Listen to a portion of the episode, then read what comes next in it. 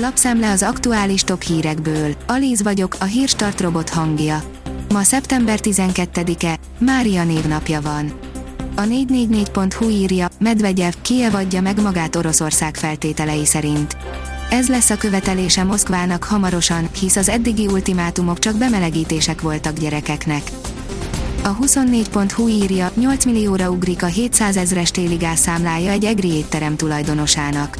Az étteremre és a 15 szobás hotelre korábban 20-szoros áron adták volna a gázt, ezt sikerült 13-szoros árra mérsékelniük. A 168.hu szerint Ukrajna mindenkit félrevezetett. Már több mint 200 napja tart az orosz-ukrán háború. Az elmúlt egy hétben az ukrán offenzíva gyors és egyesek szerint grandiózus sikereket ért el Észak-Kelet-Ukrajnában.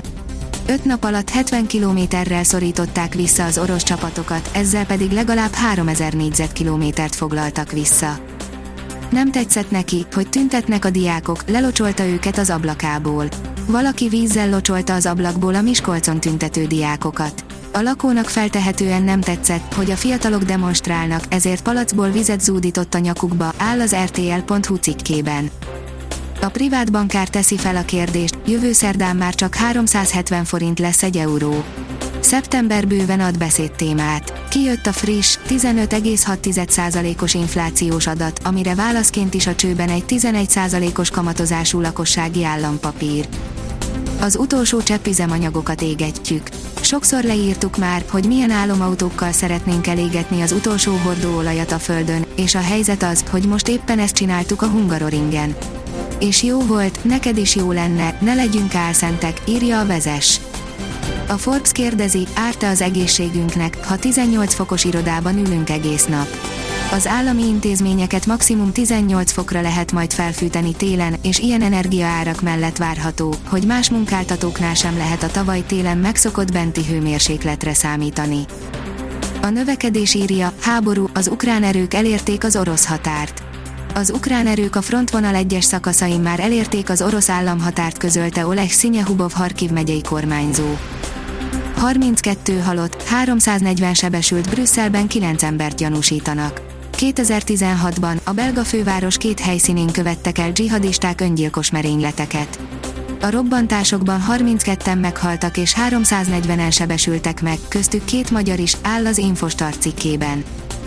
Egy országot nem lehet kirúgni, rengeteg kép a miskolci diákok tüntetéséről. Hétfő reggel élőláncot vontak az iskolájuk köré és tüntettek a Hermann Otto gimnázium tanulói a polgári engedetlenségben résztvevő igazgató helyettes menesztése miatt, áll a népszava cikkében. A portfólió írja, jelentett a hírszerzés, összeomlóban lehet a Hersoni front is. Ma is közzétette a napi jelentését a brit védelmi minisztérium, amelyben a Harkivi offenzíva mellett a Hersoni front fontosságára hívták fel a figyelmet. Az Eurosport szerint hat vereség után betelt a pohár, kirúgták a Bundesliga sereghajtó edzőjét. Menesztették hétfőn Thomas Reis a VFL Bohum vezetőedzői posztjáról, miután a csapat egymás után hat vereséggel rajtolt a labdarúgó Bundesliga mostani idényében. A 24.hu oldalon olvasható, hogy fordulat a magyar kézilabda kirakat perében. Első fokon a Kim Rasmussennek, másodfokon a Magyar Szövetségnek adtak igazat. A Dán edzőt 2020-ban menesztették a női válogatott éléről. A kiderül oldalon olvasható, hogy markáns hidegfront vett véget a késő nyári időnek a hétvégére. A héten még kiélvezhetjük a meleg időt, majd péntektől lehűlés kezdődik egy markáns hidegfrontnak köszönhetően. Esőre, záporra, zivatarra is többfelé számítanunk kell majd. A Hírstart friss lapszemléjét hallotta. Ha még több hírt szeretne hallani, kérjük, látogassa meg a podcast.hírstart.hu oldalunkat, vagy keressen minket a Spotify csatornánkon. Az elhangzott hírek teljes terjedelemben elérhetőek weboldalunkon is. Ha weboldalunkon hallgat minket, az egyel korábbi adás lejátszása automatikusan elindul. Beállíthatja, hogy az összes korábbi adás, vagy csak az aktuális tematika hírei következzenek. Köszönjük, hogy minket hallgatott!